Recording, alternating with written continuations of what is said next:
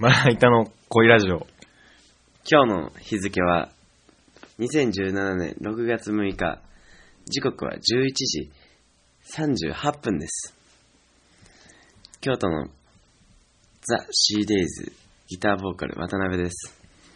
京都のザ・シーデイズ、ドラムの楢崎です。よろしくお願いします。お願いします。はい。まあ6月になって、はい、一発目第3回はい始まりました。6月梅雨腹立つわ。いや入ってない。まあじゃあ待っていつも来るから梅雨ね。梅雨町のね体勢なのね。梅雨腹立つわめっちゃ。うん。もう俺って来ること予想 しながらも腹立ってもいや梅雨って思ってるより遅めに来ない来る。てか俺夏は完全に7月からスタートなの、うん、俺にとっての7月が入ったら夏なの、うん、だからよーし夏だと思ったらさ結構もう7月またぐでしょ、うん、梅雨。あまたぐな。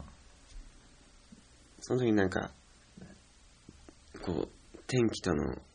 すり合わせあんまできてないっていうかお天道様とも なんでなのって梅雨の腹立つとこ。いやバンドマンってさ、うん、機材持ち歩くやん、うんもう雨なだけで全部調子狂うねん、うん、だってギターの出口とか、うん、めちゃめちゃイライラしても雨の日ねえ、うん、過剰にイライラするよね。このイライラをライブにぶつけるって、うん、俺らと違うベクトルで分かってるからなんかそれがロックな理由だったらいいんだけどさロックやパンクな理由だったら雨に晴れてる何なのっていう。たまにもうほんまにイライラするときは、うん、なんかもう雨1年に1回、うん、雨の神様みたいなやつ日本に降りてきてさ、うん、人化して、うん、具人化して、うん、ボッコボコにできへんかなって毎年梅雨の時期思うね神道君違う神社お参りしないのあなたそういうことあんま言わない方がいい。あ、そうなん。すっごい雨降ってくるよお前のいる場所に。大体みんなのとこ降るよもう俺ね、うん、雨が嫌という感情を一切捨て去るということで、うん、それから逃れることできないかなって。もう濡れることに対して何も思わないみたいな。ああそれでね結構やってましたけど何やねんそれ OB みたいなやってましたけど俺一回ひどいことあって雨の日、うん、まあドラムの機材でスネアドラムっていう小太鼓と傘とリュックと持ってて、うんで肩からかけたら、うん、すごいスネアドラム、うん、ちょっと邪魔くさい位置いくから、うん、手に持つんよ、うん、んでリュック背負って傘やから両手が塞がんの嫌ね、はいはい、電車の中でどっか釣り革持ちたいし、うん、でスネアの取っ手と、うん、傘の持ち手、うん、一緒に持ってたら、うん、体よけた瞬間にわけわからんけど傘の先、うん、女の人のスカートの上乗ってて座ってる人ので、うん、女の人いきなり傘の先端がスカートの上乗ったからなんかどうしていいかわからんくて俺も恥ずかしかったから、うん、あーもうみたいな感じだったんだけどあーもう自分の意図じゃありませんよっていうことを言いたかったのと女の人座ってて、うん、ちょうどこの膝の上のこの布一枚のところにストンって上だようん、結構やっばと思って俺その時あ捕まったと思って今ねなんか痴漢冤罪のなんかとか大変らしいからね。あの時多分電車の中で一番ビビったなそれ痴漢に間違われるのってなんかね最近ツイッターとか見ててもなんか痴漢冤罪怖いみたいな、だからもう証拠もないし、うん、いろんなカメラとか見ても明らかに触ってないけど女性が触ったとか痴漢だったって言ったら有罪になったみたいな例があるみたいなツイッターで見たけど、まあ真意かどうか真意っていうか本当か分かんないけど、俺もう最近さ、うん、ま、電車に乗ったら、うん、まあ、携帯いじるじゃん、うん、そういう時になんか盗撮してると勘違いされないだろうかっていうのが不安なのよ。で不安になればなるほど変な姿勢で、うん、携帯いじる感じになって、うん、どんどん盗撮してるっぽくなっちゃうなんかこう下の方からなんかこうやったりとかして、あーやばいやばいと思ってこう表面をね、うん、見せる感じでやるんだけど、インカメで盗撮してる風に思われてんじゃないかとか、あもうなんかわかんない、ああやればああなるみたいな、うん、そう昔ね、うん、高校の時の友達で北浜っていう子おったんよ、うんうん、で北浜が電車乗ってたら、うん、隣の車両から来たおばさんがすっごい勢いで北浜に向かってった、うんうん、でまさか自分のとこ来ると思わなかったんやけど、うん、来た瞬間に、うん、痴漢しましたよねって言われて、北浜高校生まだその時、でしてないですみたいなちょっと気ちっちゃいね、うんうん、してないですみたいになってたら、これちょっと慰謝料とかもらえないですかみたいになって、それとも頭ちょっとやばいじゃん、悪いねんそいつで、まあ先手必勝というか、うんうん、先に言われたらえらいことになるっていうのは分かってたから、うん、連絡先交換して、うん、交換というか一方的に北浜が訪ねて、うん、で教えてもらって、で家帰ってこういう電車の中でこういうことあったって、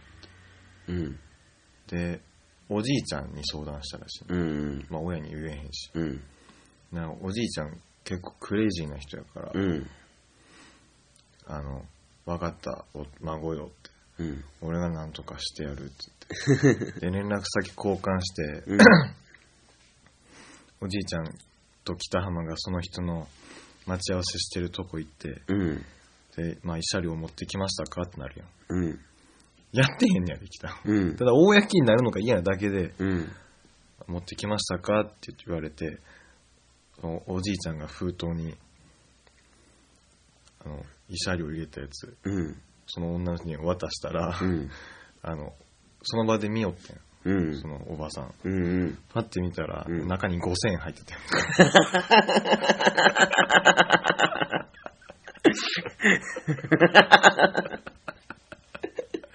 ありえへんねん、何それ。まあ俺の一番仲いい親友の友達が北浜で、それちょっと面識やんだけど、うん、その話の後は分からんけど、うん、なんかこんなもんで足りるかってめっちゃ激怒されて呆れられたらしいもう孫に渡すお小遣いのような感覚で孫を助けようとした、年金からのおもろかった足りるわけないなんだその派遣社員みたいな、もう想像してた20分の1ぐらいだよだからおばさんもうこれでいい、これでいいかってなったんちゃうかな。それやばいね、そんなやついたら俺困っちゃうわ、うん、もうそしたら逆にもう触らせてくださいって言おうかな、あどうせならまあな、だって触ってんのに捕まんのと、うん、触っても捕まんの一緒やもん、うん、捕まんの。そしたらもうギリギリ触る方向あかん考えていくの一緒やもん言うたけど全然ちゃうわ。どうしようもないからね。うん。だって最近とかあれやろ、時間と間違われて線路内飛び込んで逃げるやつとかやろ。そうそうそうそう。それしかないみたいな。だって行列の北村さんが言ってたもんね、走って逃げろって、うん、俺はもうなんか痴漢、なんでそんなもう痴漢する人も痴漢ですっていう女の人も、うん、なんでそんなことするのってひどいよね。なんでだろうって。お金欲しかったんかな。女性専用車両乗れや行かへんやつおるやろ、うん、降りる場所があれやと思って。だってもう鼻からだってなんか捕まえようとしてる。いやそれは男の思い込みやろ。ちょっと偏った思想出てしまった、うん、別に男尊女卑とかではないけど。いやもうその学生とか大学生の人とかも、うん女の子ね、うん、女性専用車両をもっと有効に使ってほしい。これね、痴漢冤罪の増えることで何が悪いかって、本当に痴漢された時に痴漢ですって言えないってことだ。うん、痴漢ですって言うことによって、あ、痴漢冤罪だわこれ。その冤罪の方が主だって目立ってくると、うん、本当に痴漢の時に言いづらくなる。あ、そうやね。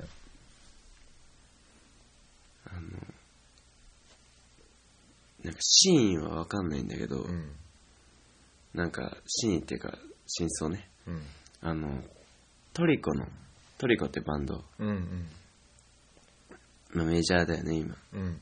の人のベースのヒロミさん、うんうんうん、女性がツイッターで、うん、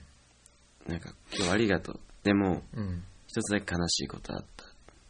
そうみんなのところに行ったって、まあ、フロアに降りたステージの時に、うんうん、悲しいことがあった、なめんなよみたいなで、なんかいろいろ調べたけどなんか触られたかなんか、あその嫌な感じで触られたかなんか、まあそれで おっぱいを、いやわかんない、その体をじゃない、あわかんないよ本当に、まあ、どうやってそのフロアに行った、フロアっていうかその客席に毎回行ってるしさ、うん、そういうことちょっと触っちゃったぐらいならあると思うけど、それ怒るがっつりなんや、怒るってことは多分そうなんかなと思って、うんうん、いろいろ調べたらそのお客さんが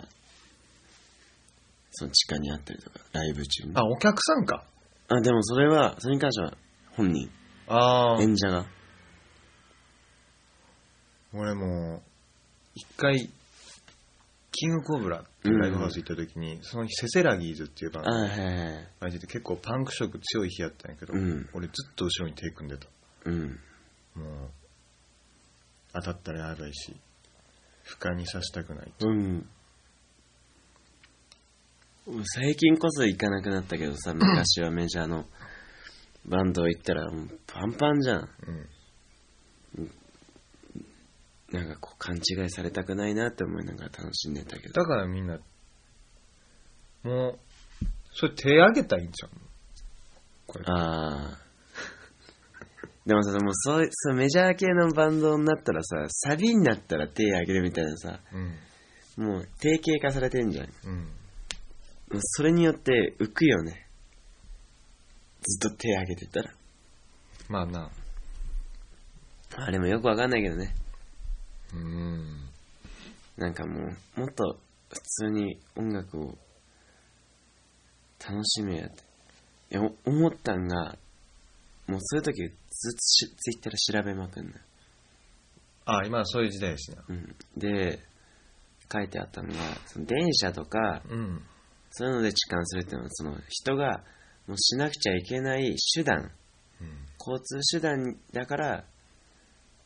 そういう場所で痴漢するっていうのはまだわかると、うん、でもライブとか、うん、ライブを見に行くっていう目的があって、うん、その場にいるのに痴漢するっていうのはわざわざライブに行くチケット代払って、うんうん、そんなことしちゃうっていう、そうならへんもんな。意味がライブ見に行ってあの子かわいいって言ったって、うん、近寄って、まあ、尻なり触ろうならへんもんな、うん、あれ昔ちょっと水曜日のカンパネラ、はい、もうおっぱい揉まれたかなんかで、めっちゃツイッターで怒ってた。そんなんすんなやってまあな、辛いよね、うん、それぐらい売れた時に俺たちは守ります、うん、ステージから痛い MC みたいなすんなよ、もう守りますなんやねん浅くお辞儀しやがっていや昨日も言ってたけど、うん、通り名が欲しい。ああ、通り名欲しいね。欲しいなあの東京の This is Japan、 はいはい、バンドね、俺たちの好きなバンド、なんか通り名いいなって。ああ、それぞれにつけられてたね。そうボーカルの人とかはなんだっけ、ハイパーシャウトだった。で小山さんがギターの、うん、ハニーフェイステクニシャン、あのベースの水本さんが、うん、サイレントフォーストリングスだった。喋らないもんね僕らがね一番喋ってる This is ドラムのね方、This is ドラムやったそうなかったんだろうなそれかっこいいよね。うん、だってさ通り名欲しい。通り名2つなんていうのかな。2つなんか通り名もちゃうか、2つなんか、何やろう。まあ、出口は深草のサーストンムーアや、うん、あれちょっと羨ましいなって。いやお前がつけたら言われながら、あ、深草っていうのがいいよな。うん我らがね住む町、うん、俺と出口がホームタウン、あれでしょ、渡辺は、うん、2フィートをね俺2フィートをねは2フィートアクションスターだったっけ。かっこよくないからそれ誰が喜ぶの。それ つけてほしいなって言って2フィートオネーとか2フィートアクションスター背がね俺につけてみてよ。いやだからモンゴリアンフェイスならさ見たまんまよ。モンゴリアンスマイルかな。モンゴリアンスマイルやめてや。モンゴリアンスマイル、モンゴリアンまでは別にいいとしてさ、うん、スマイル笑ってる方が少ないかもしれないしライブ中とか確かに欲しいな。欲しいよね、そういうのつけていったらさ誰がつけてくれるんじゃない。あー、つけていったらどういうこと。その友達のバンドマンとかに、あ、君は何話のピエロだねみたいな、なんか適当なのつけてったらそれいいねってなって、じゃあつけてあげようか。何話のピエロのレベルが低すぎていいねって思われへんの。安藤エイジとかにつけて、なんか芸能人で練習したいんじゃん。ああいいね、ベースボールエッグとバンドエイジかわいそう。ベースボールエッグとか、ああはいはいはい、英語で基本英語も面白いやん。でも四字熟語とかもかっこいいよ。かっこいいかな。うん、お前やってる節あるん。まあ、芸能人ちょっとポロッと出してよ。エスミマキコ、うん、エスミ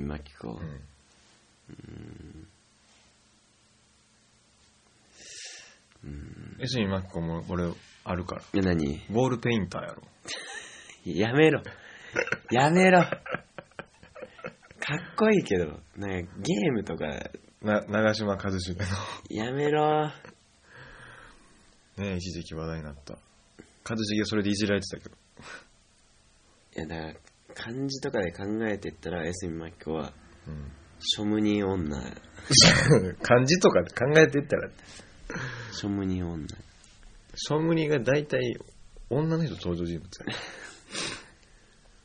や。でもなんか出してよ。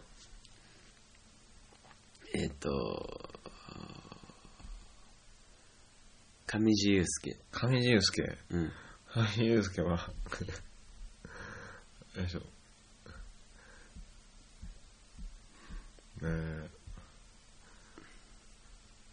ネガティブサンフラワーじゃない。え？どういう意味だっけ？たまにやれへん。そのこういうやつが昔ね、こういうやつが嫌いだっていうブログに書いてたんよ。うん、ああ、箇条書きで。うん。大体みんなに当てはまること書いてた。こういう僕こうないないでないない、うんうん、ないでないないで人の揚げ足を取るやつ、ないないがないないって結構箇条書きにしてて、うん、大体みんなに当てはまること書いてて。まあ明るい人しか周りにいなかったんだよ。ああ、そういう人いるじゃん。明るいやつしか。俺明るいやつ苦手だからな。上地雄介も集中シーンやってた時は好きだったけどね。一番明るい時や。信憑性ないですよ。お前が明るいやつ嫌いっていう。嫌いっていうかね、なんかこうその最近すごい思うのが、その限定的な場所でしか今まで人と接してこなかったんだなって、人が苦手ってことに気づいた。うん、意味わかる？例えばだからまあそんな人いないけど、うん、まあなんのかい？なんかモデルルーム的なモデルルーム、まあそういう典型的なことで言うと、うん、まあ普通に小学校に私立で入ったと。でも私立なの？違う。例えば、私立で入って中学校まで上がって、うん、高校は、普通に進学校入りました、うん。そのまま大学入って就職活動して、そのまま就職しました、うん、ってなった時に、接してこなかった人間っていうのが出てくるわけじゃん。接してこなかったタイプの人間が多いパターン。まあ、だから、いい人たちばっか、その、簡単に言ったらもうそのクラブ行く人だけが周りにいたら、自分もクラブ行って、うん、どんどんクラブに遊びに行ってる人たちだけと接していく人とか。あ、大体そうやろ。いやね、お前クラブ行くやつが嫌いなだけ。違う逆に言ったら、うん、もうそのゲームばっかやってみたいな。ああ、いやまあ大体の人そうなんだけど、うん、もう本当に限定的に、うん、あ、これ同じタイプの人としか接してない人だなって。俺らライブハウスとかに出るようになって、うん、そのライブハウスに行くような人って、もう本当にダメなやつが、うん、フリーターもしてないとか、うん、人からちゃんと働いてるけどバンドやってる、うん、ね、学生もいるって、結構いろんな思想が寄ってくるじゃん、うん、そのいろんな思想じゃなくて結構、うん、種類が少ない思想の中で育ってる人苦手、うん、なんかいろんな人の気持ちが分かんないから。ああ、うんうんうん。だから俺はバーでバイトしてるけど、そうなるとさ、本当にいろんなタイプの人と接するじゃん、うんうん、それで最初は理解できない時があって苦しい時があったけど、もう今はもうその大人と接する時に、うん、ああ一応理解すんのよ、うん、この人はこう、ああってなんだけど、その唯一理解できないのが、その人に自分がこういう人しか見てないからっていうので、うん、人に理解を示せない人が理解できない。それは違うよって言って、頭ごなしに全部否定したりする人とか。あ、それさっき言ってほしいわ。だいぶ遠回りしたね。梅田から淀屋橋行って祇園市場行ってから大宮行ってた。梅田から直接行かんかったの。ちょっとね、かっこいい感じで喋りたかった。だったらその俺と渡辺のさ、うん、友達の静岡の友達、うん、渡辺の親友キックとかは、うん、すごいあれやん、渡辺のことを理解してくれる。そうだよ。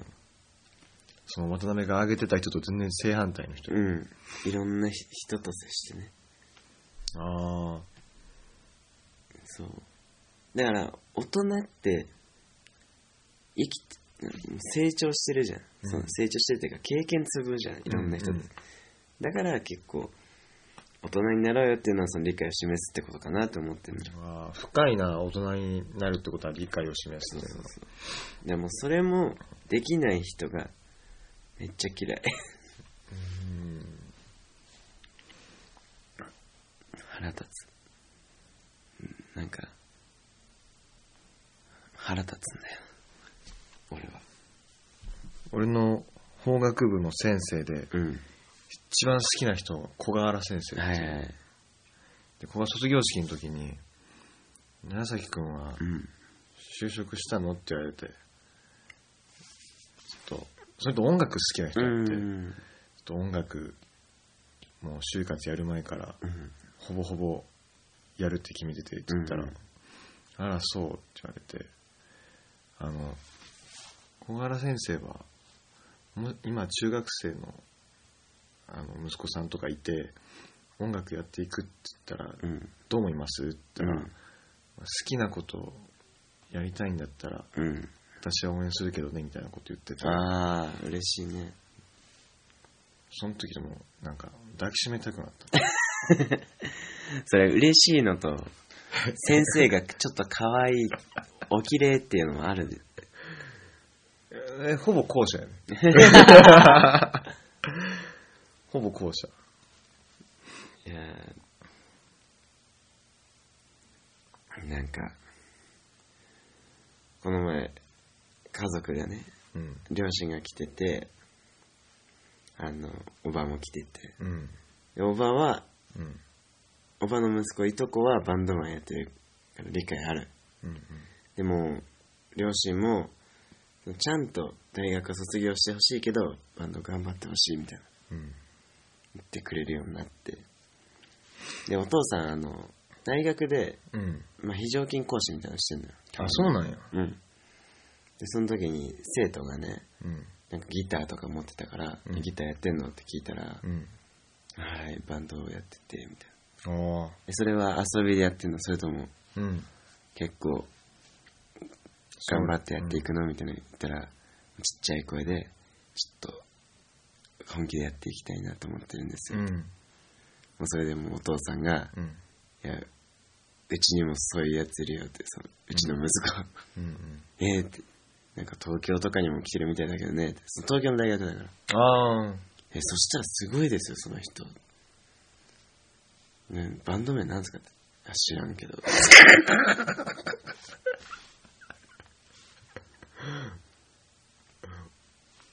親に言ってないんや。バンド名言わなくて、うん、ザ・シーデイズってバンドやってる海の日でっていう、うん、って言ったら。ダサくないのそれって言われてダサくないよって。あでもなんかその、まあ、東京行ってるからすごいとか全くないんだけどね。ああ確かに。なんかそういう話もするようになったんだな。あー生徒と、うん、うん、俺の親父はすっごい亡くなって生きてるわ。生きてるわ。あ、いいじゃん。うん。はもうすっごい言われたな。ああ。高校生の時。あ、そっかお前高校生からやってるもんね。うん。コピーバンドのライブ見て。うん。何やこれって。親父が龍谷出身のバンドでやってたからさ、うん、伏見屋っていう、うん、当時フォークソング、うん、こんなんため聞かすんじゃんって、うん、ドラムがため聞かせみたいな。お父さんもドラムやってたの？親父はギターボーカル。あだからそっからもう親父に言ってないなもう。あまた怒られるっ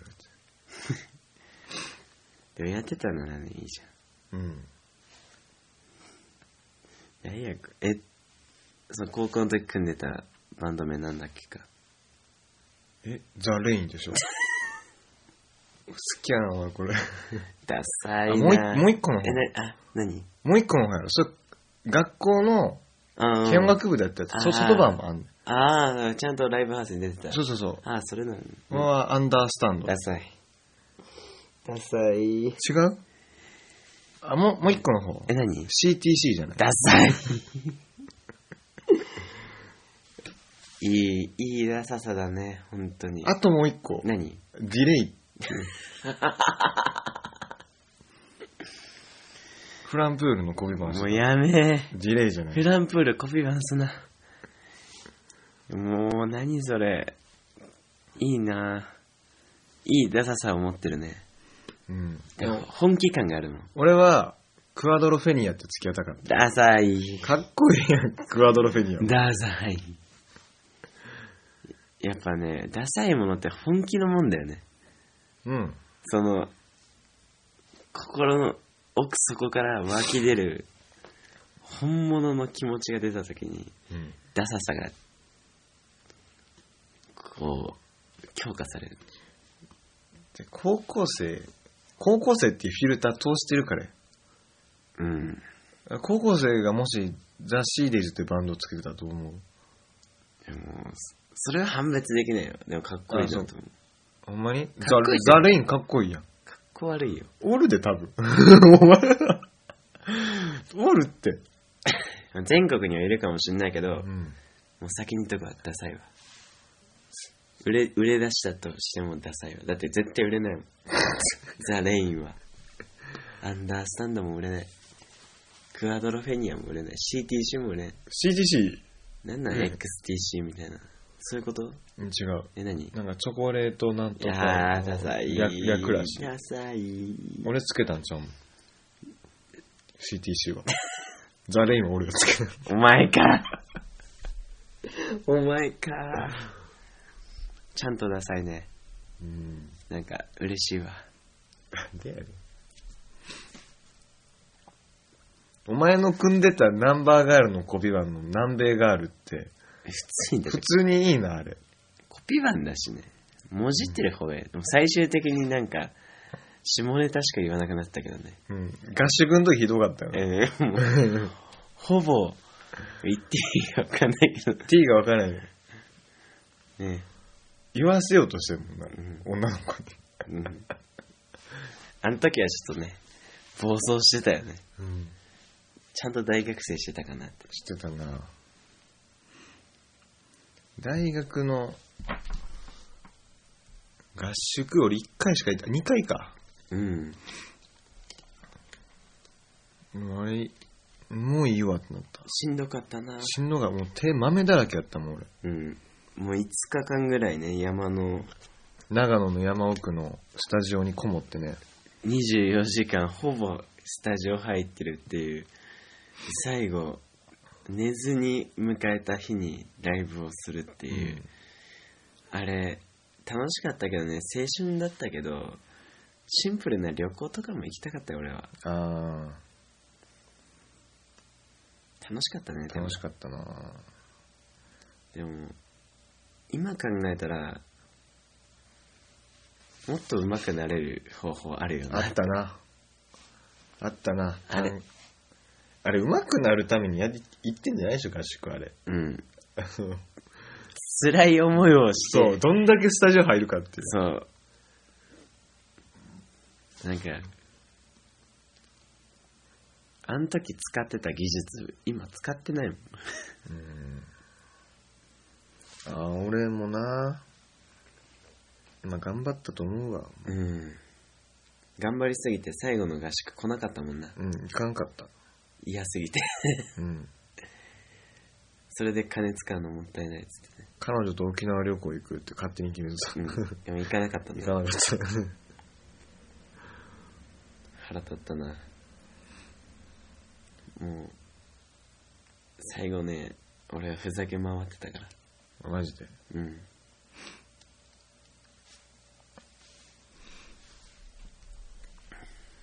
やっぱ、ね、合宿俺精神的 M なのよ。ああ、うん。しんどければしんどいほどテンション上がるよな。テンション上がる。いや俺もそれやねん。でももう合宿の時もうみんな潰れてるかなんか寝てたりしてる中、うん、そうなっていけばなっていくほど元気になってくる、うん、あ一筋の光みたいに。かっこいいからそんなだって俺なんかすぐ寝たもん合宿の日なんか1位のバンドとか入賞したバンドはみんな飲むやん、うん前みんなの前いて何位でしたって乾杯って飲んで結構飲んだから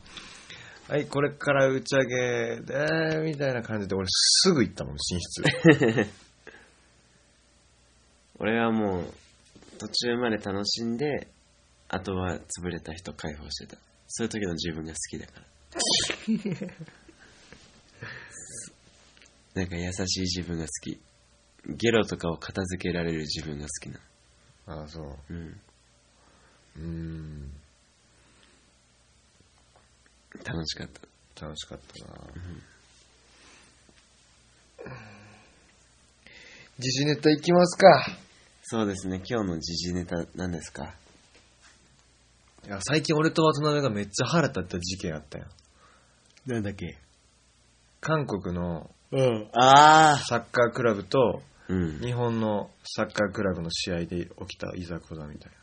な。あれは腹立ったね。あれ腹立つよな。あれ俺が腹立つ理由は、うん、韓国に起こってるんじゃないねん、うん、もうレベルが低すぎんねん、うん、欧米のサッカー好きだもんね君ね。欧米じゃねえ王ね王の何し言いたいことが一つあって、うん、韓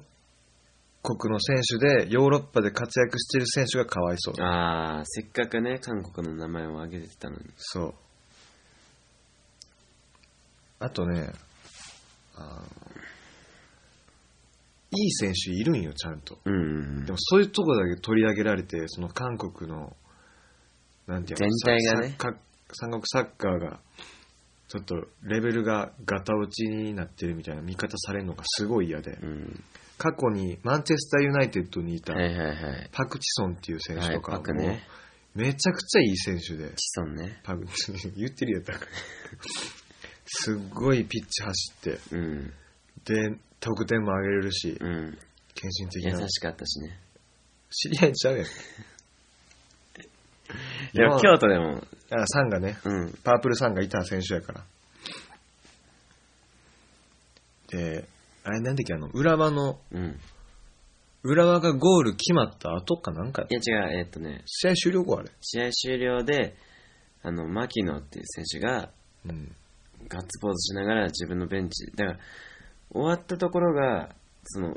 韓国側のベンチサイドで終わってそこから、まあ、クロスして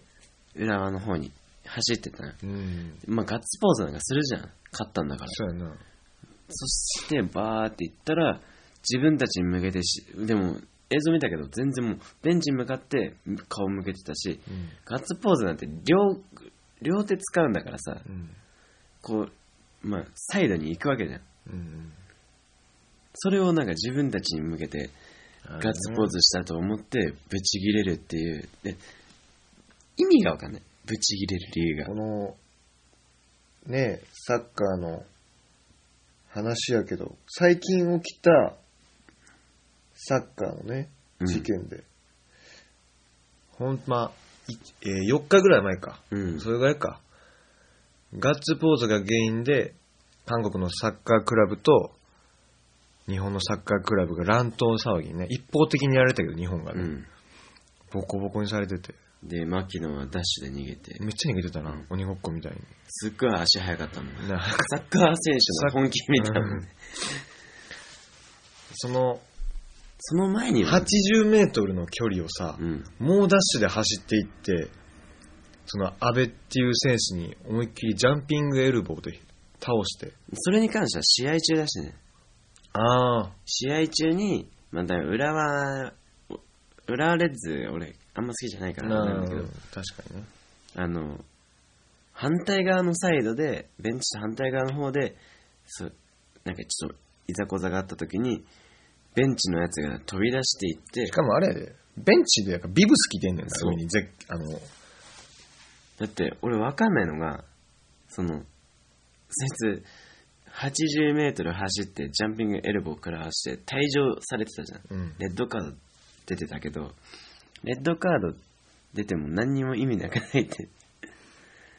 それ累積警告でしょ。そう、勝ったとしても負けたとしても、なんかだから審判もなんかコントロールできてなかったんかなとか。裏は嫌いだからもう知らないとこあるけど、うん、なんていうの、もっとあれはね腹立ったね。韓国もだってヨーロッパとかめっちゃサッカーの記者、まあ韓国の記者もあれはもう世界中に恥ずべき行為、うん、もう情けないみたいなこと言ってて、サッカーすごいライバル視するやん、日本、うん、日本は全然ライバル視してないね韓国、うん、なんやったらヨーロッパ相手に戦うこととか考えてないから、うん、メディアがね持ち上げんのよね、うん、因縁の相手とか、そうそうそう、反日感情っていうのは結構韓国の中で重要なファクターだからね、うん、ファクターの時だけ顔作るなよもう大統領も反日感情をどれだけこう煽るかで、その大統領の支持率な、あれすごいよな、毎年よなあれ、うん、もう毎年っていうか大統領変わって新任になった時すっごい荒ぶってんもんな。でその荒ぶりをフラットにさせるような感じで、そうそうそう、あ、またまた始まったって、そっから支持率下がってきたらまた反日感情をこう煽る、うん、それもうスポーツに絶対持ち込んだらあかんから。持ち込まれてんね、俺それが嫌やねん、うん、まあ確かに韓国と日本の試合の時にこうそういうのもあって結構熱い試合になるっていうのはあるんだけど、なるけど、そっから暴力沙汰になるのはよくない、うん、ほんまに。まあ喧嘩に明け暮れてた俺だけど、ちょっとあれは引くわな、うん。まあ気になる人はね YouTube で最終まあ、浦和レッズって調べたらもうすぐ出るよね。すぐ出る。もうひどい、うん、スポーツを楽しむ、うん、俺ら音楽、スポーツ、お笑い全部平等に好きだもんね、ちょうど、うん、ほんまにね、トップ3だよね、トップ3だから、そういうのをねちょっと歌っていこうかなって、うん、やめとけもうあとはね全く俺知らんで、うん、橋爪功の息子が橋爪亮さん、はいはいはい、まあ6月3日付で解雇されたらしいけど、うん、覚醒剤所持で逮捕って、はい、俺ね芸能人が不祥事を起こして、うん、視聴者側よ、うん、一番嫌なのは再放送がなくなること。ああ、ってな、その作品自体がもうダメになっちゃうっていうことがね。そうそうそう、モザイクかけなあかんし、うん、いや日本のよくわからんとこやけど、高畑さんだっけ、高畑ああ息子さんあったな、部屋に歯ブラシ、そうそう、時も24時間テレビのドラマ差し替えとかね、うん、結構最近多いよね。日本はクリーンなやつ好きよね、うん、昔のダウンタウンデラックスのゲストさ、うん、10人中7人ぐらいモザイクかかった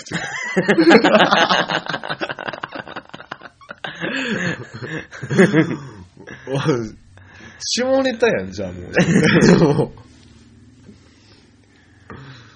も夜美女でもそんなかかってなかった。そんなあったら再放送すな。再放送というかそのねハイライトみたいな。あるね。まっちゃん向いてて方法かかってましたけどね。いやもうよくないから。よくない。犯罪はテレビってさすっごい絶対的なもんだっていうようなあれあるじゃん。うん、最近だってネットからさ。してネットも本当か嘘かっていうのを自分たちで見極めなきゃいけないけど、テレビも本当か嘘かっていうのを自分たちでも昔はテレビが全てだった。あ、テレビで言ってることがもう本当みたいな。だからもうあるある第一点とかね。でやってたしな、嘘が。やってたの、実践してたの。実践なんかね、中学校の時かな、うん、納豆とご飯一緒に食べたら、うんなんか痩せるみたいな、うん、めっちゃ食ったんよ、めっちゃ太ったんよ、うん、そりゃそうやわ。あんなタンパク質と炭水化物の暴力みたいな、うん、でも量がね、うん、多かったらもう太りますよそれ。あとはね、うん、ちょっとネットニュースになってるけどさ、うん、オリエンタルラジオのさ、はいはい、中田敦彦が松本人志批判みたいな、うん、今の若い子ってさ、うん、松本人志の偉大さ知らへんやん。知らないね。でも俺らも好きではあるけど、多分30代40代の人よりかはその偉大さっていうのは分かってないと思う。ゴッツにしろ、うん、終わってたしね。うん。ガキの使いにしろ、うん、ガキの使いってみんなの今のイメージやったら大晦日ね。大晦日しかないやん、うん、トークが面白いよ、ハガキトーク。 あれがすごすぎるわ。こ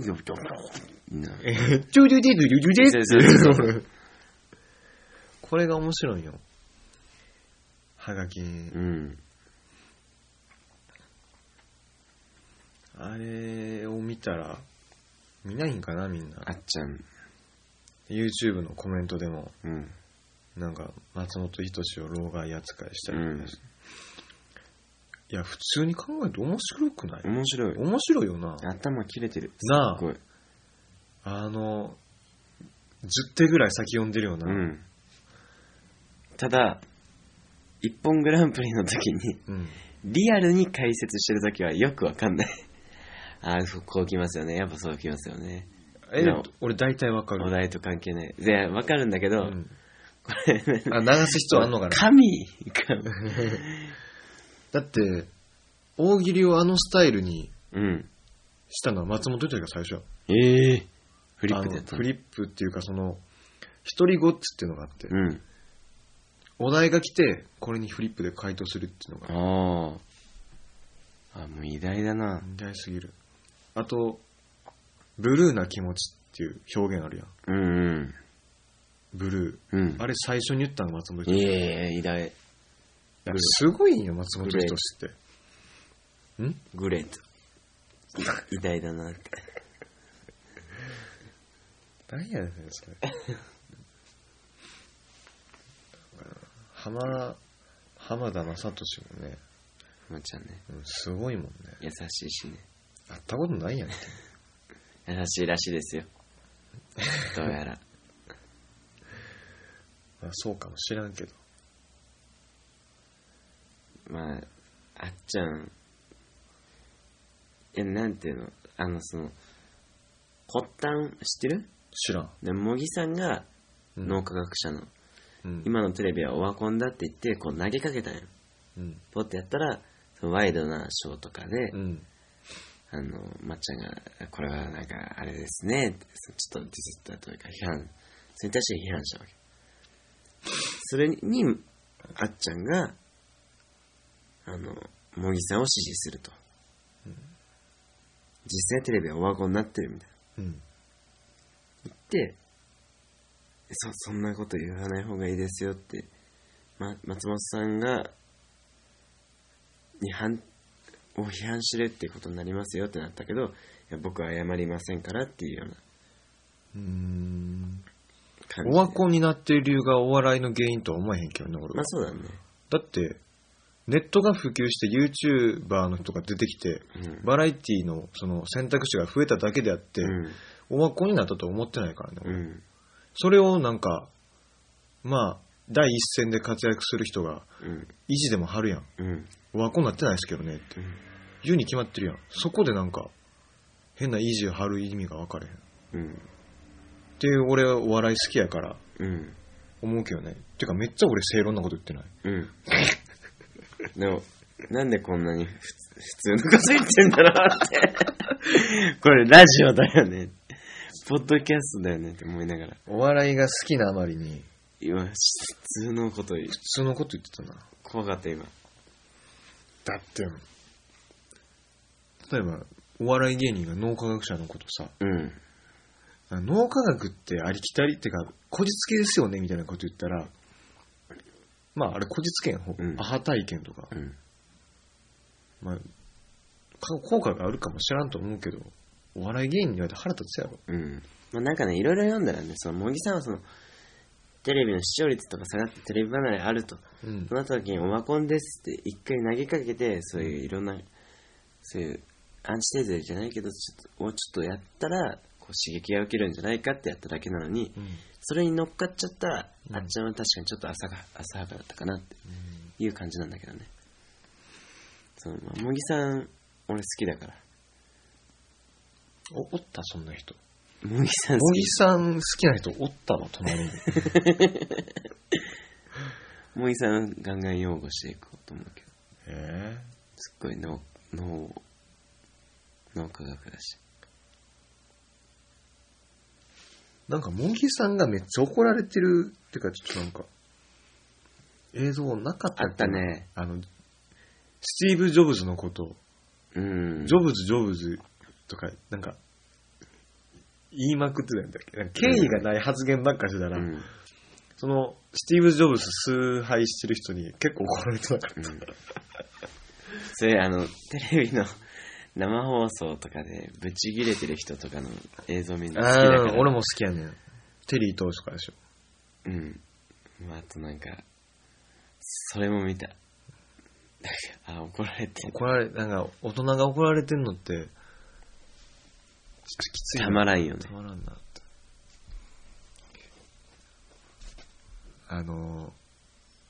時事ネタから離れるけど、うん、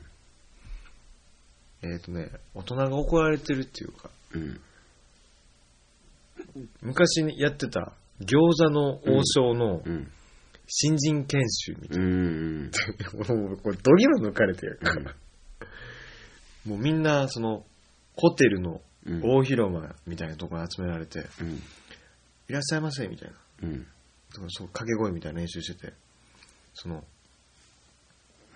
で社長とかも来て、うん、その大広間にとかにで、新人研修じゃない店長研修や。各店舗の店長が一周に集められて、その店長としてスキルは接客できてんのかみたいな、うん、でさ、まあそのテレビは一人の店長にフォーカスを上げてて、うん、やってたんやけど、なんかその一人の店長が場所を移動した時に、うん、社長とかに直々に渡されてたパンフレットを部屋に忘れちゃって、お昼間、うん、それでどこどこの店長これどないなってんねんって時に、もう社長とかにすごい頭下げてて、その店長さ、すいませんでした、すいませんでしたみたいな。で、社長にさ、うん、これからは何々で何々でなんか頑張って身を捧げて頑張りますみたいなことを言ってたら、社長号泣しだして、うん、よく言ったーってバーって抱擁しててワンピースワンピースのなんか今の映像あんのかな見てほしいんやけどさ急に何そんな話なんか怒られて、うん、で熱い語りが始まって、うん、最後抱擁して泣いてるワンピース白ひげ餃子の王将ってワンピースやったわ帽子かぶってるしみんな今どれぐらい撮った？今ね、54分。ああ。あのコーナー行かせてください。ぜひあのコーナーに行かせてください。早いな、今日54分。もう人気の、大人気コーナー入りますよ。まだ2回目やんけ。ちょっとタイトルコーナーお願いします。おための特撮語り。よいしょよいしょ。小島みたいな感じ。こんばんは。まずお詫びなんですけども、前回話させていただいた、仮面ライダーオーズの情報に誤りがありました。誰が聞いてんの？メダルの種類4種類って言ってましたけど、5種類からでした。ぶれたよ。5種類からでした。忘れてました。あれでしょ、4種類で各9枚あんだよ。そう、5種類の9枚で、45枚からの6種類になりますから。それだけお願いします。すいません。ちょっとね、忘れ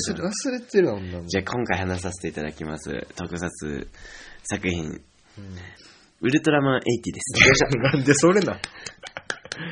ウルトラマン、ウルトラセブン、ウルトラマンジャック、ウルトラマンエース、はい、ウルトラマン太郎、はい、ウルトラマンレオの次のウルトラマン80、80と書いて80です。よいしょ。一番見てへんやつ。一番ね。いやね、基本的にウルトラマンのフォルムとしてはね、歴代最強にダサいな。ダサいな、あれなんか、小錦みたいな。ぜひ調べてほしい。なんか、ブニョブニョしてる。なんか、目でかいし、顔がね、赤の部分が上すぎて、なんか、M 字ハゲみたいになってるの。あー、なんかそんなイメージあるわ。目がね、出っ張りすぎてる。すごいよな、あれ。で、ビーム、いろいろあるんだけど、バックルビームみたいなのがあるんだけど、そのベルトのバックルの部分にダイヤがあって、そっからビーム出すやつがくっそダサいのよ。だけど曲がめっちゃまずい。歌えないけど曲がいいっつったらあかんね。ウルトラマンシリーズに関してはもうすごいひたすらに曲はいいんだけど、ウルトラマン80はとにかくポップですっごいいいのに、なんか後半になったら主題がちょっと変わって、ちょっとだけ違う歌になる。そっちの歌が最悪。もう最初のままにしといてくれて。大丈夫？今のとこ印象めっちゃ悪いで。ねえねえってお前が言ってんねやんけ。でね、まあヤマトさん、ヤマトタケシっていう主人公ね。長谷川初典。長谷川初典さんっていう。多分今も活躍してる。旅番組よく出てるんです。俳優さんなんか調べてもらえれば、パッとすぐ、この人が、その人が若い時、撮ってるんだけど、まあ設定が学校の先生と。で、怪獣が出る理由っていうのが、ダークなんちゃらみたいな、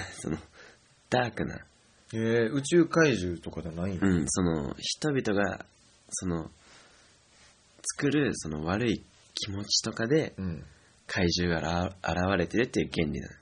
新しいな。そうだから80が、まあ、ウルトラの星から地球に来て、子供たちを教育の場でこう教育で悪い気持ちみたいなのをなくしていけば怪獣がいなくなるから先生になってる。っていう、まあ、教育意義なんだけど、なんかね、それってさ、怪獣先行、怪獣がやってきたから80、違う先生やったわけじゃないでしょ。その怪獣先行ってなんていうかな、人々が作る悪い気持ちで怪獣が出てきたから地球来て、まあ、守ってたわけよ、これ。で、まあ、先生になった。で、最終的に地球防衛隊みたいな、最終的にというかもう1話でね。あ、就職した。1話、2話。もう、兼用するわけよ。先生の仕事もするし、地球防衛隊の。そうなった時に、なんかね、全部は見てないんだけど、最終的に先生っていう設定が煩わしくなって、もう学校の描写なくなる。やめさす描写ぐらいあったいのにな。で、なんか、まあ、前も言ったことあるんですけど、ヒロイン変わりがちっていうのがあるんだけど、1話で一緒の主人公のヤマトさんと一緒に就任する先生が女性で、うん、めっちゃ綺麗で、うん、体操のいろいろできると、うん、なんか2話か3話ぐらいで、うん、いきなりなんか彼氏みたいなの作って、うん、ショックやね、振られるみたいな。めっちゃショックやん、うん、ていうか告白する流れ早ない？なんかあれデートに誘ってもすぐスポーツカーみたいなんでなんかこれあれみたいなでテイラー・スウィフトの PV ですねもうねユリアンっていうね女性ウルトラマンが出てる。あーおるな。ウルトラの国の王女みたいな感じなんだけど、うん、ユリアンとそのウルトラマン80が共闘するっていうのがこう目玉みたいにウルトラマン80紹介されることが多いんだけど、うん、ユリアン出てくるのね後半40何話とか急に出てくるな企画でもうそのガバガバ感視聴率落ちてますよってユリアン出そうってめっちゃもう太ったね。ユリアンも太ってんの？うんユリアンもめちゃくちゃ太ってる。あのウルトラの母のくびれとかって、うん、女性からウルトラの母はくびれすごいもん、うん、あのユリアンはあのモデルがあの弥勒菩薩で。え、そうなんや、うん、なんかあの弥勒菩薩想像してもらえれば分かると思うけどそのまんまなの。うーん、ダッセーのなんかそういうとこでウルトラマン80の80はもう80年代の80 80何年なの？80から81年か。へえ。で俺がウルトラマン80これは、うん、曲はいいし長谷川初典出てるけど、うん、これは面白くないなこれは良くないなと思ってたところ、うん、そのウルトラマン80の評価がグッと上がる作品があって、うん、ウルトラマンメビウスはウルトラマン40周年だかなんかの記念で作られた結構その過去のウルトラマンシリーズをがっつり出す、うん、それこそあの今まで出てた俳優さんも出していく、うん、結構クロスオーバーしていく作品に集大成的な一旦、うん、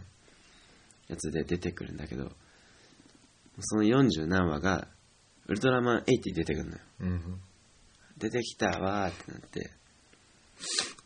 その思い出の先生っていう回でなんかわかんない本当調べたけどちょっとわかんないんだけど、うん、そのウルトラマン80が教えていた教え子たちが先生になったり、うん、スーパーやってたりした大人になって久しぶりに会ったと、うん、でウルトラマン80来たらしいよってそのメビウスの時代に、うんうん、で先生になったやつが俺はウルトラマン80はヤマト先生だったんじゃないかと思うんだよ。ああ、うん、でそんなことあるかなあでもみんなで会いたいねって言って同窓会するの、うん、廃校になっちゃうからそのああそうなんや。ああ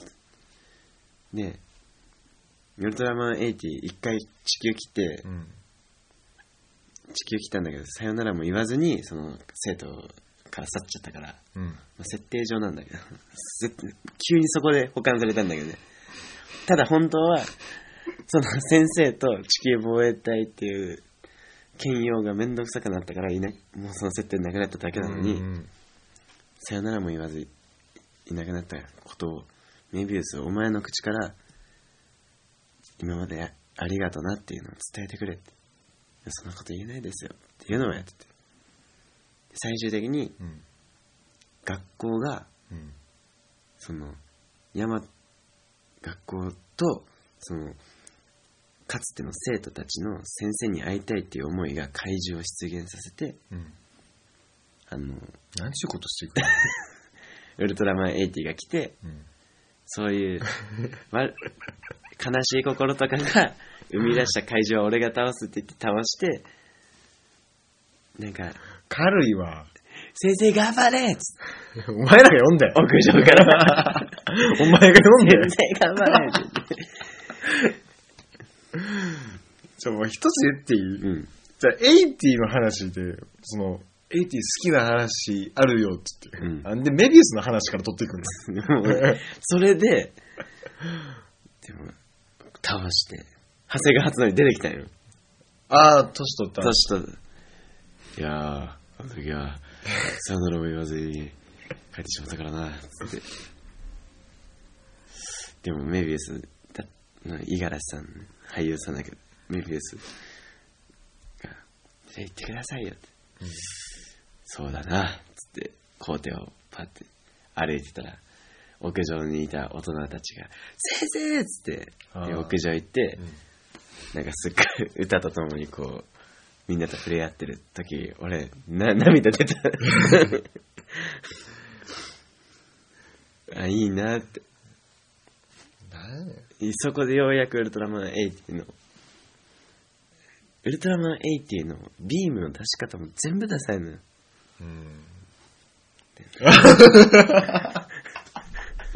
これねもうラジオだから見せられないけどなんかこうぎこちないのよ。わびさびのねスーツアクターもうね特徴がない、うん、ひたすらにまあ出し尽くしたんちゃう。だって80終わってからさ、うん、次のウルトラマンないでしょ。うんだいぶかかったね。ガイいやティガまでないんですよ。うんないティガダイナでもなんか、まあ、ゼアスとか今いろいろちっちっこいあれはあるけどそのメインドラマシリーズというか昭和の80年81年で昭和の特撮ウルトラマンなくなったもんね、うん、で次平成になってゼアスそうそうそうティガとかウルトラマン80はね面白かったよ。おもんないやんけ話だけ聞いてたらなんかねなんで唯一好きな話がメビウスから取っていくんだよその時点でおもんないからな。80だって面白くないんだ言ってもうたあかんやん。メビウスのその話を見て、うん、それ80の良さを見つけようと思っていろいろ見ててそれ見てあもう今度の特撮語りでこれ喋ろうって決めてた。もっと他あったやん。もうそのみんなおじさんになってその同窓会館もすごい良かったし、うん、長谷川初典が出てきた時本当に嬉しかったもん。長谷川初典だって旅番組以外でやっと見れたいやーそんな声ちゃうやんけもう全員それやねんけ終わりでいいんですか一つ聞きますけど渡辺の特撮語り終了ですお願いします最悪やなもうこれはもうこの番組の目玉にしていくよ。ってやねん俺のツッコミありきやからなこれツッコミどころしか出せへん話ばっかするからいやねん怪獣も気持ち悪いから良さがない基本的には変な話やなもうでお便りがねあ2通来ましたけどもなんてあのね出口がね見てほしい映画、うん、1本あるってギターの出口が、うん、シリーズギターの出口が、うん、2人にアメリっていう映画見てほしいって言って、うん、もうなんて可愛いんだ出口と、うん、見た？見てない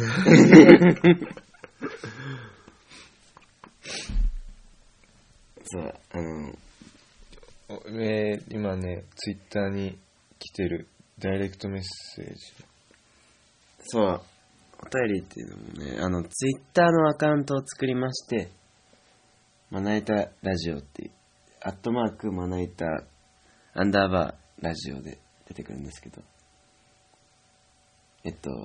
J ボーイさんという方が渡辺さん楢崎さんこんばんはお疲れ様でした。第1回に続き第2回も楽しかったです。時間経つのがあっという間ですね。中でも特撮コーナー大好きです。なんで人気なんだよこれ、グダグダやんけ。あと映画のコーナーは現在公開中のものですから、メッセージかガーディアンズオブギャラクシーをお願いいたします。メッセージかガーディアンズオブギャラクシーは見たことあるけどね、うん、公開中のやつね、まだね本当に公開中、これ公開中のやつわかんない。ガーディアンズオブギャラクシーはね、あのマーベル作品の中でもかなり評価高い、うん、あのロバート・ダウニー・ジュニアっていうアイアンマンの主人公、うん、トニー・スターク役、うん、演じてるロバート・ダウニー・ジュニアもあれはもうマーベル映画の中でも結構最高峰の映画。その一般的な人にはだいぶ馴染みないかもしれない、ね、マーベル作品ってことも知らないかもしれないけど、あのごちゃごちゃ感すごいいいよね。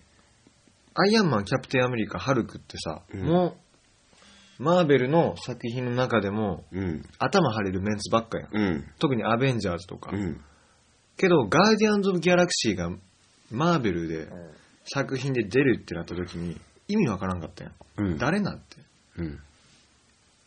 でも実際あれガーディアンズ・オブ・ギャラクシーに出てくるスターロードってキャラクターも、うん、コミックの中盤から出てくる別に主要キャラクターじゃないから、うんうん、でそういう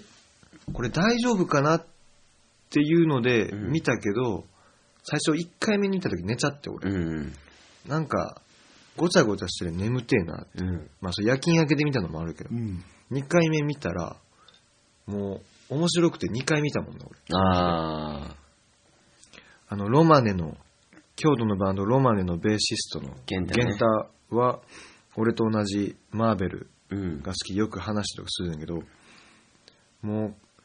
なんで見てないんって、うん、ちゃんと見てお願いって言ってて、うん、で俺あんまり好きじゃないんだよなっていう話した時源太すっごい悲しそうな顔したからでもう一回見て俺が源太俺が間違ってたって言った時すっごい笑ったマジか、キャラが際立ってるよね、うん、俺ねあの源太にあの俺マーベル見始めぐらい、うん、まだ全然よく分かってない時にマーベルのキャラに例えたら誰に似てるって言ったら、そのガーディアンズ・オブ・ギャラクシーのアライグマのロケットにお前は似てると、性格とか小さいしって、うん、でちょっと嬉しくて見てかっこいいと思って、確かにずる賢いというか、うん、まあその文句ばっか言ってるみたい。でもこの前俺ロケットに似てるって言ってくれたよねって言ったら、うん、最近渡辺はちゃんと大人になってるから今は似てないっていう、なんかガチのそう、ずっと言っててくれよとまあガーディアンズ・オブ・ギャラクシー このレビューに対しては、うん、もう一回ちゃんと見るわ、うん、うん、俺も新作見たいし、あ結構長いよな、あれ長いんだよね、うん、セクションが多いというか、だからそれが原因で寝ちゃったから、うん、あ2回見た時はすっごいもうガン決まりでも、うん、見たからすごい。今年はアメコミ俺2見れてないよ。俺も見れてない。ローガンも見に行く言ってて見に行ってないし、激安ですからね、うん、もうその1月ぐらいにはもうドクターストレンジで、今ガーディアンズ・オブ・ギャラクシーで7月、まあ、マーベルに限ったこと言ったら7月スパイダーマンぐらいかな、今年はかな。デッドプールが来年2月とかやった、うんうん、暑いな。でも本当に今さ、あのマーベルのそのシリーズを見てくれっていうの結構酷だよね。でもなんか取っかかりやすいんが、うん、アイアンマンもシリーズもん、唯一アベンジャーズとかに全く絡んでない作品がガーディアンズ・オブ・ギャラクシー、現在ね、うん、次のアベンジャーズで絡むんじゃないかって言われてる。だから取っかかりに、マーベルの取っかかりに関しては俺はガーディアンズ・オブ・ギャラクシーを見た方が一番いいとは思ってる。インフィニティストーンとかね、いろいろアイテムがねちょっとよくわかんないところもあるかもしれない、もうわかんないよね。スター・ウォーズだったらね簡単に言えるんだけど、あと俺なマイティ・ソー結構好きなのよ。ああはいはい、マイティ・ソーは面白い。マイティ・ソーのラグナロク、うん、あれもあれ面白いね。ラグナロク、あ、そうや、ラグナロク名前ちゃうねん。日本公開じゃバトルロワイヤルみたいなのやってる。そうそうそう、めっちゃダサいのがね。めっちゃダサい、くそ放題ダサい説ある。だからそれもガーディアンズ・オブ・ギャラクシーもボリューム2なのよ、英題は、うんうん、なのに放題はリミックスにしてる。リミックスって音楽用語じゃん、うん、ガーディアンズ・オブ・ギャラクシーって音楽結構アウェイサム何て言うかあれカセットテープのやつ、うん、あの音楽が結構重要じゃん、うん、だからリミックスって安易にできる感がちょっと腹立つ、うん、レボベのボーカルの恋ちゃんもそのめちゃめちゃ良かったと、ガーディアンズ・オブ・ギャラクシーだけど良かったからこそ放題のリミックスの意味がなかった。あー、なんてやろな、あれめっちゃ腹立つな。あれ再録とかそう、まあいろいろ再びなんたらみたいな、あれ放題考えてるとちょっとセンスあるよな、うんってことでナンセンスえ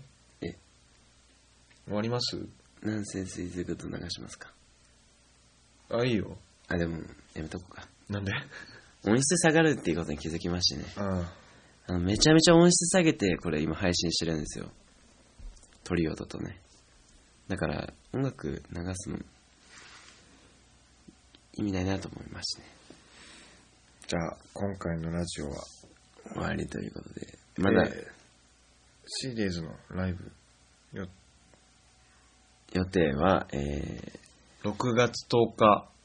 2条なのでワークフロムトゥモロー企画。この日のベースは城崎さんです。活動休止中のバンドミスタニスタから城崎さんで、6月14日2条グローリーでグランドファミリーオーケストラのリリースツアーに出演いたします。で、6月17日ライブハウスおはこにてボックソールのね、うん、スタジオ。あれね、Google で調べてももう出るよ。うん、にて、僕の弾き語りのイベント、弾き語りのすすめ超渡辺というイベントをやります。多分その日の受付に僕がいます。ぜひ遊びに来てください。今日良かったんじゃないですか。テイク何回目か分かんないけどいい滑り出しのやつがね、いい滑り出しのやつが渡辺取れてなかったんな。15分ぐらい経ってからピッて見たら、あれって録音ボタン押してねっつって、めっちゃいい滑り出しだったのにね。けど俺渡辺がさ、うん、どうするこのまま同じ尺で同じことを話すってなって、うん、本番行った時俺全く違う切り出しでいったやん、うん、さすが俺やな。それにちゃんと対応してる俺や俺が提案してるあ、そっちで行くのねその時の渡辺の顔ファッファしてたね。え、俺何話せばいいの。いやその BPM で行くんだって。じゃあ行くやろえ、その BPM だったね。じゃあ今日はこの辺でいいんじゃないですか。そうですね。とりあえずツイッターのねアカウントをフォローしていただいてくれたら嬉しいな。まな板の声ラジオで出てきます。じゃあ終わりますか。はい、C-Days ドラムの楢崎とボーカルの渡辺でした。ありがとうございました。チャオス。